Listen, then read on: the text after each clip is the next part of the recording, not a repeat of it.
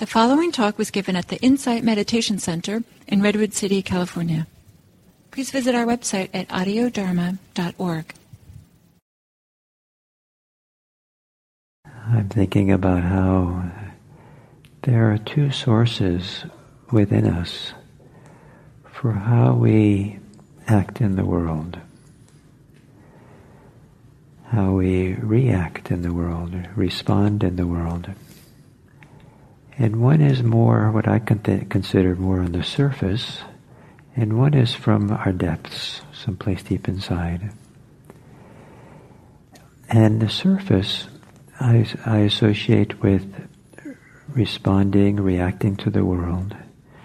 When the events of the world come to us and it, it meets our fear, or our anger, or despair, or hopelessness, or greed. And all those things I think of more surface, partly because they usually involve a lot of thinking, imagination of ideas and desires, and they also um, are a more activated state.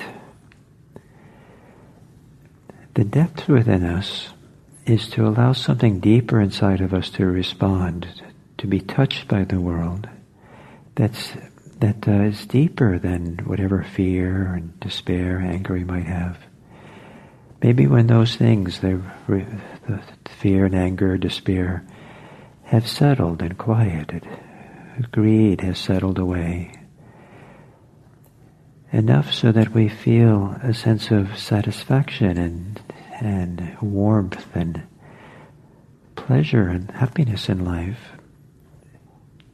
uh, in a deeper way without needing the world to be a certain way where we feel at ease and feel at home in a deep way. And so there's a different sensitivity that we, in which we receive the world, the difficulties, that other things that are, I think, deeper inside and maybe easily eclipsed by the surface can emerge. And rather than reacting, we respond. Rather than rea- reacting, we uh, we something emerges from the heart, emerges from deeper, d- deeper inside. That where we can we feel our shared humanity, where we can feel and see other people for their humanity.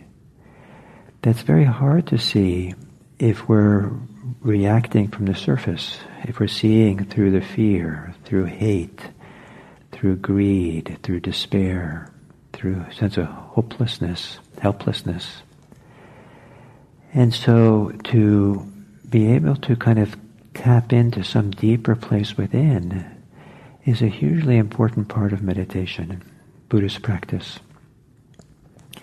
And some of the guidelines for how to live a life that the Buddha gives make a lot of sense, or there's a lot of there's a, they, they, they resonates much deeper inside of us.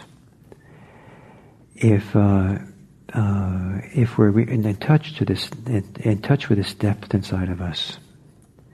So one of the guidelines, one of the kind of precepts of Buddhism, of maybe the first precept, is not to kill. And uh, and uh, the kind of the primary principle associated to that, and the principle that underlies all of Buddhism, I believe, is um, not to harm. The principle of non-harming, living a life of non-harming. And I want to talk about this a little bit today because of, of recent events. You know, it seems like two, uh, you know, two weeks ago we had this horrific shooting in in Buffalo, at a market called Tops Friendly Market. And 10 black Americans were shot just shopping. And that, that was the motivation for the talk last week on, on hate. It was a hate crime. And, uh, and then just five days ago we had this uh, horrendous another horrendous shooting of children. 19 children and others were killed in Texas. And, uh, and, you know, we've had a lot of shootings, school shootings in this country. And so what happens when these kinds of events are allowed to touch something deep inside? Is there a place that's deeper than anger? Deeper than fear? Deeper than despair? Deeper than, than, uh, is there some place deeper? Not to dismiss those reactions and those responses because they're so human, so uh, you know, so, so much of how people respond to things. But what happens? Do we have access to someplace deeper? And I think that's the call, one of the calls of Buddhist practice, because of the first precept and this first principle of not killing and not harming. To the, the call of Buddhists is to see how can we come from that place? how can we be dedicated and committed to non-harming in a radical way, in a thorough way? How can we be champions of not killing, not just not killing ourselves? Because the Buddha also taught that, um, uh, or encouraged, more than just not harming, not killing, but advocating for others not to kill as well, or inspiring others not to kill, to cultivate maybe a culture of not killing. And so how do we, you know, change this tremendous momentum of a culture that has so much, you know, has so much momentum in violence, in killing? After the killings in Texas, there was in the news uh, reports of uh, that the manufacturer of the gun that was used, the company called uh, Daniel Defense, that they had a um, advertisement, which I then found on their website, of a what you can't see the face, but uh, clearly a young child. Is my guess is a four or five years old, with a semi-automatic rifle on his lap. And, uh, and, uh, you know, just resting there, and he has a t-shirt that says rascal on it that seems to diminish or kind of make light of or kind of suggest something very different about what it means to own or possess a, a semi-automatic rifle. But then even more remarkable is the statement that goes along with the, that's, you know, together with the advertisement. Train up a child in the way he should go. Train up a child in the way he should go. And when he is old, he will not depart from it. Start them early with semi-automatic rifles. So here's a company, a business, trying to promote the sale of their rifles. So this is not necessarily, I don't know if they're operating out of some kind of strange idea of compassion for our society. But it seems to me like they're operating under uh, wanting to make business, wanting to sell, and trying to hook people in. And so the momentum of some of the economic forces in the society that's advertising a culture of, of violence. How do we do something different? And Where does that come from? So in the in the description of the first precept, the kind of the little bit longer description of it, one abstains from killing. One lays down weapons and swords. Uh, modest, compassionate, dwelling uh, with care for the welfare of all beings. So it isn't just killing. There's more that's involved with, much more that's involved. And these are beautiful qualities. I'm inspired by some people who put down their weapons, throw them away. For me, uh, that creates a different culture.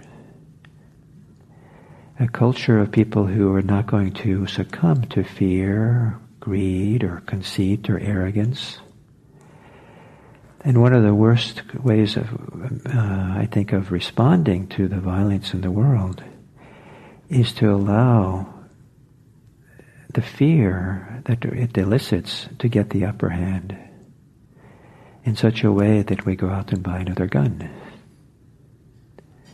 Then we just kind of perpetuate more.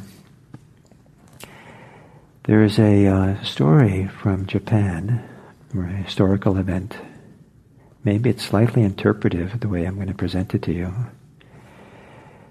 But um, in the somewhere I don't know when in the, the fifth, sixth century in, in Japan, uh, they were in the in the valley in the valley that's surrounded by mountains. That's now Kyoto. They were building Buddhist temples, and there was a capital, and uh, and there was this. Um, idea that evil spirits, forces, would be coming out of uh, the northeast corner of that valley down the mountains and somehow come and harm the capital.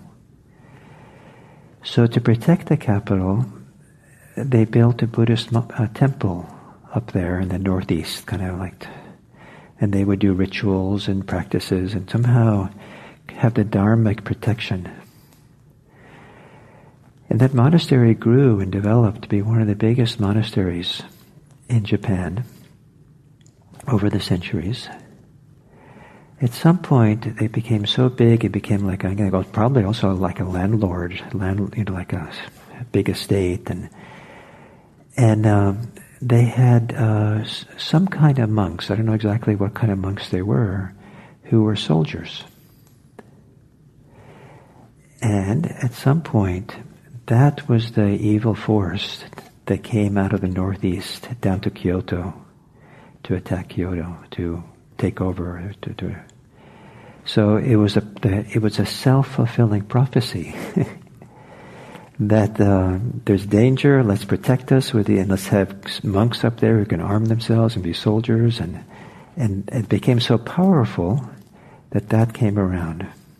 So it's a kind of a you know, I don't know if we want to take too much of a lesson from that, but it's certainly an example of uh, sometimes uh, living with fear and uh, you know, in kind of re- in a reactive mode can elicit the very thing that we're trying to avoid. A more contemporary statement of this is uh, saying, what I'm trying to say here today is from Martin Luther King. The ultimate weakness of violence is that it is a descending spiral, begetting the very thing it seeks to destroy. Instead of diminishing evil, it multiplies it. Through violence you murder the hater, but you do not murder hate. In fact, violence merely increases hate. Returning violence for violence multiplies violence, adding deeper darkness to a night already devoid of stars. Darkness cannot drive out darkness. Only light can do that. Hate cannot drive out hate. Only love can do that.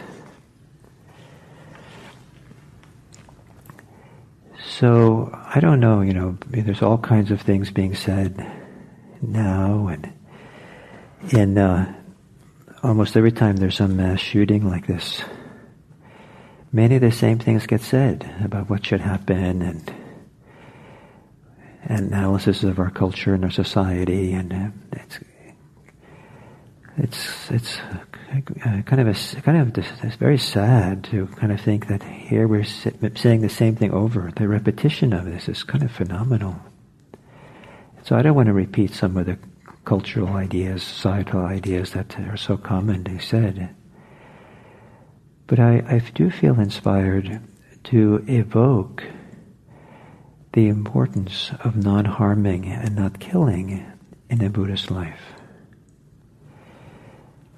And that learning how to do this in a wise way, learning how to do this so that we can protect ourselves better that way than we can through violence.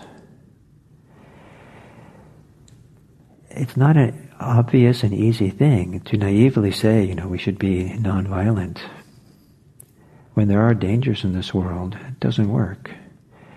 But are there ways, resources that we can do to prepare ourselves and have other responses that come out of our compassion that help us be safe, help us live well? help us not perpetuate fear, not perpetuate fear, uh, despair, or a sense of hopelessness with all this. And one of the reasons why to do this is to uh, is to uh, radiate from ourselves, hopefully, a cultural change. So much of what's this uh, you know, the, the, the roots of violence in this country, as we see, some of it comes from hate. Some of it, like with this uh, last one in the school shooting in Texas, uh, this 18 year old who committed this horrendous killings, um, he was bullied. Apparently, he had a stutter and a lisp and other things, and he had a mother who was a drug addict, and and probably had a very difficult life. You know, and bullying is horrible, especially if you already at home have a, a difficult life and no place of refuge. So the the movements of bullying is not something to be taken lightly. I've had parents that tell me that they went to the school to try to deal with the bullying of their child at school, and, and the principals were not that interested in doing anything. But look, you know, we have to respond, but how do we respond kindly? What happens, we've had uh, uh, correctional systems that, uh, you know, put people in jail, and they become worse in jail than they were when they, before they went in because of how terribly and disrespectfully they're treated. We don't call it bullying by the guards, but uh, the guards can treat people horrendously. I met a man when I was in San Quentin who had spent 24 years in solitary confinement. Can you believe that that's possible in, this, in, in California, in a state prison? 24 years. And uh, and so, you know, to per- perpetuate and, and the very system that's supposed to be a correctional system doesn't correct. It makes things worse. So to, um, uh, but what do we do? And what we do as Buddhists, among the many things you can do, but it's to really appreciate and find a way to love certainly others, but love nonviolence. Love not causing harm. Love it because it protects you. It protects the best that's in you. That protects something that's wonderful and beautiful and rich and and um, satisfying and and worth worth coming from a way of, that provides a meaningful life that doesn't depend on things which are relatively superficial, but comes in like from a heart that's full and and satisfied or delighted and rich and to do this practice not just to restrain from love, restrain from killing, but as the rest of the teaching goes, uh, to be certain kind of modesty. Not clear exactly what that is, but what kind, some kind of modesty, compassion, and care for the welfare of everyone. The uh, it's interesting that the uh, the Buddha's um, presented kind of an analysis of how rulers can care for people. It's an ancient myth that the Buddha kind of maybe he invented it. He, he composed it. But it involved uh, the decay of society when the rulers do not care for everyone equally. And this is such an important idea that everyone should be uh, treated equally. Everyone should be given the same opportunities. And it's the role of the government to make sure that happens. And the way that this myth goes is that um, uh, there were whole series of kings, uh, hereditary kings who were born and ruled for many years. And, um, and the custom was they would always go when they first became king and get advice from uh, wise people, from wise religious people and others. And the and the teachings that they received was um, was to live um, to live by the Dharma, and and one of the ways that the Dharma means outside of Buddhism, which is the meaning here, it means just justice to live uh, or, or to live to to rule justly to rule fairly, which I interpret to mean um, uh, treating everyone equally, giving everyone equal opportunities, which uh, is still not the case in this country. And uh, the passage goes like this.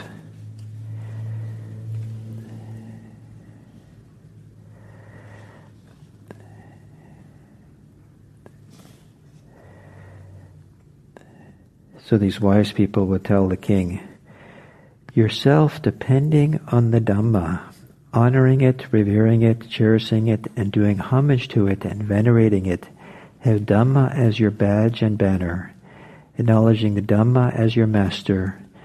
You should establish, guard, ward, and protect um, everyone. Your household, your troops, your people, the, everyone's a long list, including animals and birds. The first task of uh, the rulers is to protect everyone. But this thing about the Dhamma, Dharma, is um, it's not doesn't doesn't this in this context it doesn't mean Buddhism, but it means kind of a natural law. It means justice. It means fair, fairness, fairness. Um, it's uh, uh, and so the the the uh, king is supposed to rule based on dhamma, not on their own wishes, their own desires. You'll see this becomes important later. Uh, let no uh, uh non-dharma prevail in your kingdom. Non-dharma means uh, injustice here, in all the different ways that can mean. Let no injustice prevail in your kingdom and to those who have nothing, provide them.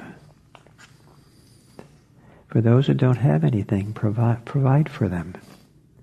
Provide for them property, probably so that they can take care of themselves.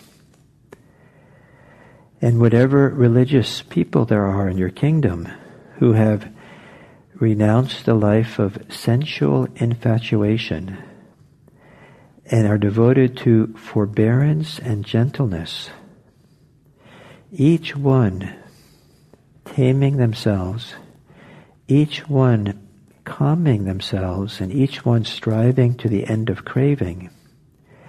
If from time to time they should come to you and consult you as to, uh, at, from time to time they should come to you and consult you as to what is wholesome and what is unwholesome.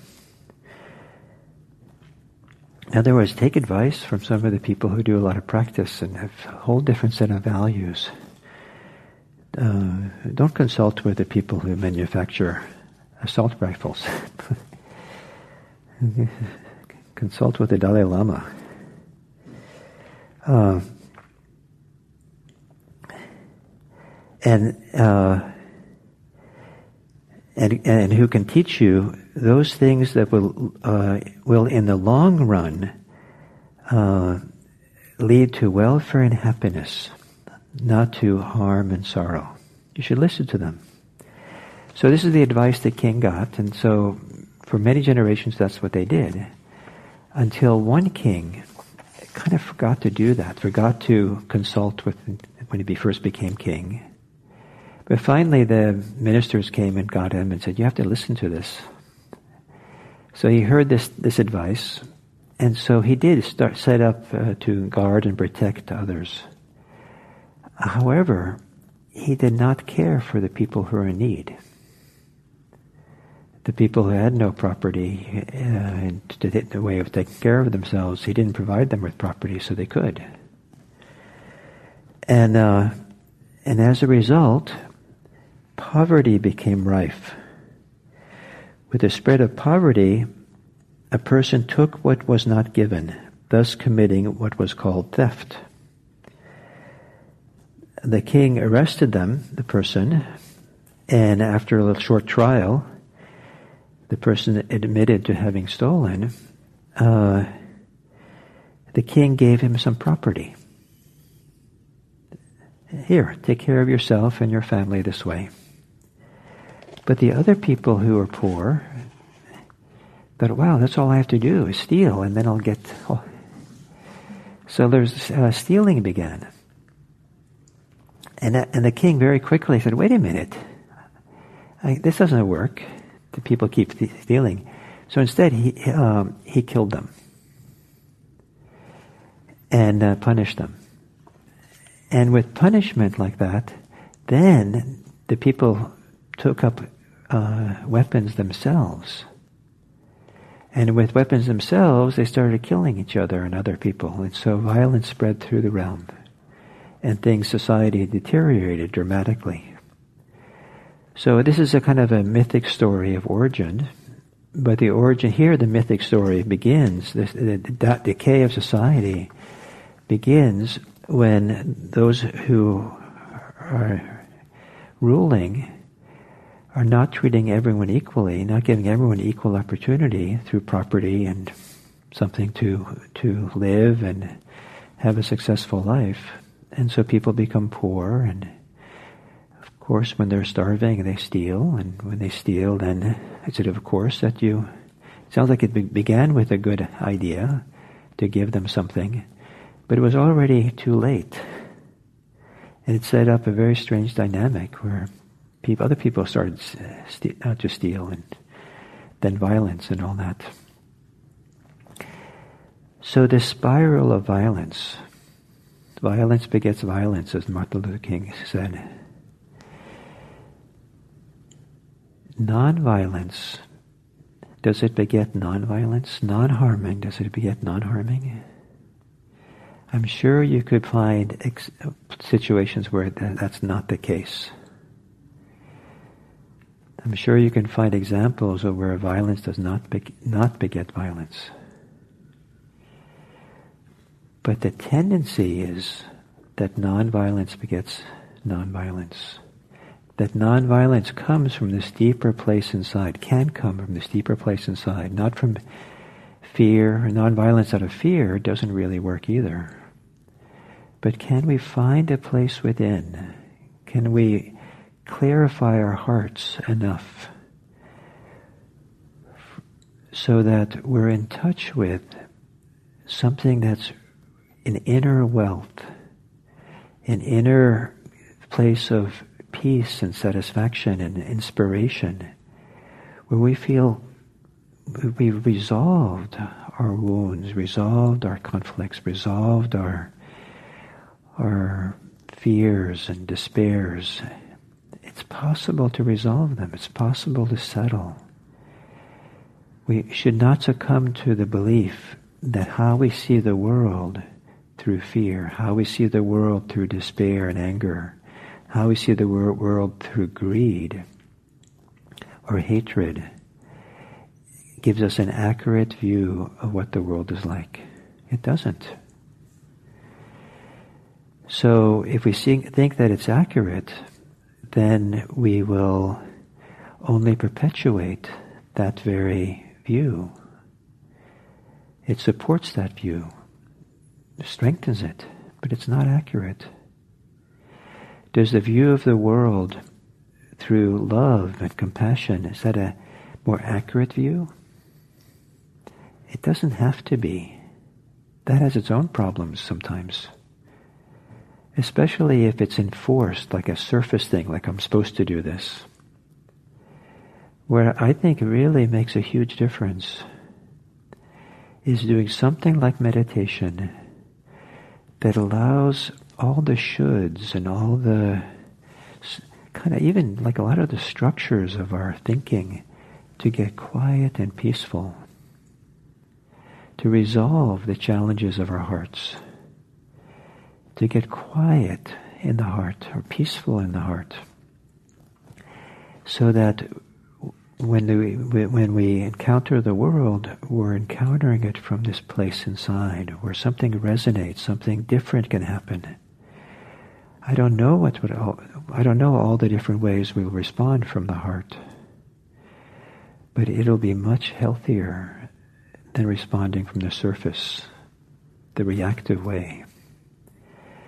And so this, this to be inspired by the horrendous things that go on in our society, to change society, to find ways to promote non-harming in our society is one of the great tasks of a life.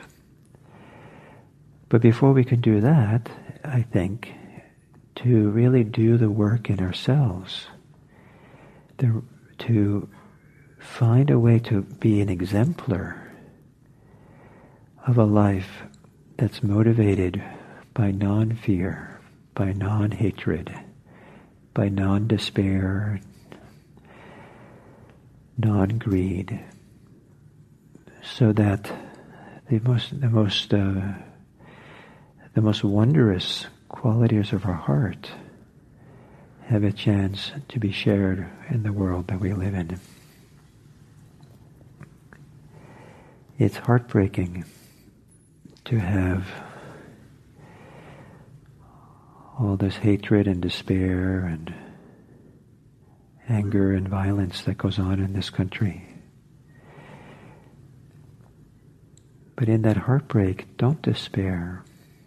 Use it as, as a powerful catalyst, encouragement to do your work, to do your practice, to resolve the issues of your heart so that your heart can come forth in beautiful response to what this world needs, and a response that's clearly and obviously one that never will harm anyone. Let's live in a world where non-harming is understood to be one of the greatest gifts we can we can give. So thank you.